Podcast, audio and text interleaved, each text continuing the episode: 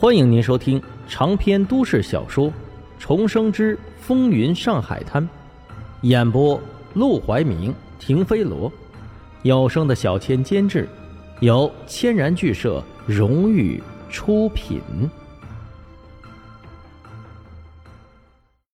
第三百二十二章：收买两个小队长。哪个？就是那个。刘队长指了指脚底下，挤眉弄眼。沈梦生故作明白：“哦，那个呀。”心中却是百转千回。原来那个同志还什么都没招，也是，如果招了，那同志早就被转移到别的地方去了，怎么还会留在小东门巡捕房呢？想到这里，他不禁一边觉得那个同志有些死心眼儿，不知道随口编个理由，一边。又有些佩服，这些小流氓对付人的本事可是花样百出，比专业的行刑人员还要厉害的多。能抵挡住这种拷打的，一定要有过人的意志才行。刘队长，你能不能帮我这个忙，把杨队长约出来一起吃个饭？啊！一听这话，刘队长瞬间懵了，请杨队长吃饭干什么？难道说他看不上自己这个刘队长，要去收服那个杨队长？见他开始瞎想，沈梦生不禁好笑。放心，我要见他是有事想找他帮个忙，不是想跟他交朋友。我既然吃了你的宴，自然就只认你一个兄弟。啊，原来是这样！您瞧，吓得我一身汗。那没问题，我这就帮您把他叫出来。能跟您帮忙啊？那是他天大的荣幸，他肯定不会不答应的。刘队长办事也利索，第二天中午就找了个小酒馆，要了个僻静的房间，把杨队长给请了过去。这位杨队长和刘队长没什么区别，干的都是巡捕的活但地位却大大的不一样。因为刘队长的权力可是横跨整个法租界的，但杨队长只管小东门那一带，所以严格来说，刘队长还是杨队长的上司。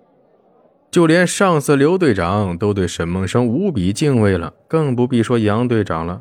坐到酒桌前，他是如坐针毡，满头冒汗，擦了一轮又一轮，直到把毛巾都擦湿了，沈梦生才过来。沈老板，一见到沈梦生，杨队长立即起身鞠躬，要不是不合适，他都敢下跪磕头。沈梦生淡淡点头，走过去直接入座。转头朝刘队长使了个眼色，刘队长立即一溜烟的跑出去，站在门口，主动替他们望起风来。坐吧，谢谢沈老板。杨队长是提心吊胆的，他知道沈梦生已经去了麦兰捕房做事，不禁疑心是不是因为自己没去孝敬他，他找自己算账来了。沈梦生却没有给他疑神疑鬼的机会，直接开口道：“杨队长。”我这个人说话做事比较直接，就是不想跟他磨叽，我就直说了，叫你出来，想让你帮我办件事不久之前，你是不是抓了一个持枪的人进去？原来是这事儿。杨队长明白了沈梦生的来意，一口气却又提到了嗓子眼儿，抬起头，有些惊恐的看向沈梦生。那。那家伙不会是沈老板的人吧？沈梦生摇头：“啊，那不是，不是我的人。”杨队长瞬间长舒一口气：“不是就好，是卢小佳的人。”杨队长一口茶直接喷了满桌子：“谁？卢小佳？”沈梦生拿起毛巾，淡定的擦了擦喷到自己脸上来的口水，冷道。我跟卢少爷的关系，你或多或少应该也听说过。这个人呢，他是卢少爷的心腹，现在被你抓了，卢少爷找到我的头上来了，你说我该怎么办呢？这这这，我我我我不知道他是卢少爷的人呢。我问那人，他死活不说。他他他要是说了，我我不早给他发了吗？沈梦生冷哼：“他为什么不说？难道你心里不清楚吗？”一听这话，杨队长顿时愣住了。为什么？卢小家的手下偷偷持枪走到街头是为了什么？难道是为了去杀人？那他把人抓了，不等于是破坏了卢小家的计划？乖乖，卢小家可是军阀大少啊，而他只是一个上了一千块钱的供才换来巡长职位的小流氓，怎么招惹得起这样的大神呢？只要一想到卢小家很有可能已经盯上自己，杨队长瞬间又淌了满身的汗，对着沈梦生扑通一声就跪了下去。哎，沈沈老板，沈哥，哎，沈哥，你你救救我，救救我，帮帮我，帮我说几句话。我我我真我真不知道他是卢少爷的人啊。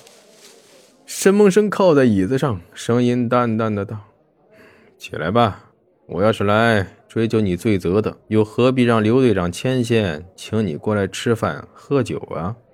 过来。哎，是是。杨队长连忙起身，乖乖的走到了沈梦生的面前。沈梦生拿出一个信封，推给他道：“这是卢少爷的一点心意，请你高抬贵手，放了那位小哥，行个方便。卢少爷会记住你这份恩情，以后倘若你有难。”只管来找我，心意。他抓了卢少爷的人，卢少爷不但不责怪他，还反过来给他钱，这也太好了吧？但他很快就意会到，卢少爷这是打算封口呢。只放人不封口，他派人拿枪上街的事就容易传出去，万一坏了他的事就不好了。所以他打点自己，想要把这件事给盖住。明白他的用意之后，杨队长利落的接过那个信封。他知道这钱他要是不拿，卢少爷反而会怀疑他。哎，那那我就恭敬不如从命了。是是，申哥，那那那人我回去就放了，你放心。这事就我手下几个弟兄知道，我回去打点嘱咐一番，保证不会传出去。而且那小子他什么都没说，我们也什么都不知道。沈梦生点头。刘队长说过：“你是个能干的，办事利落。我相信刘队长，自然也就相信你。行了，这桌子菜也被你喷了一口口水，我可不想吃你口水。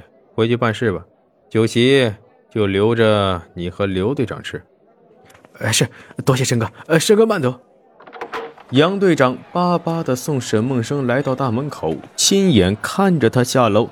找到掌柜的，先把账结了，然后才离开，心中不禁感慨万分。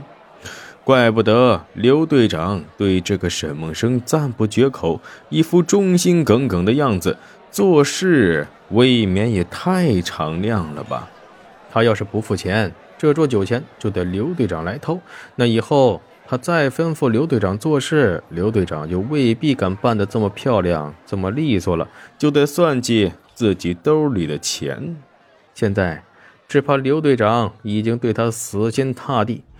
隔天被抓捕的那位持枪的同志就被从牢里放了出来，他完全不知道怎么回事，担心其中有诈。出来之后还特地去了个陌生的地方，坐了好几个小时，确定没人跟踪，才直奔接头地点。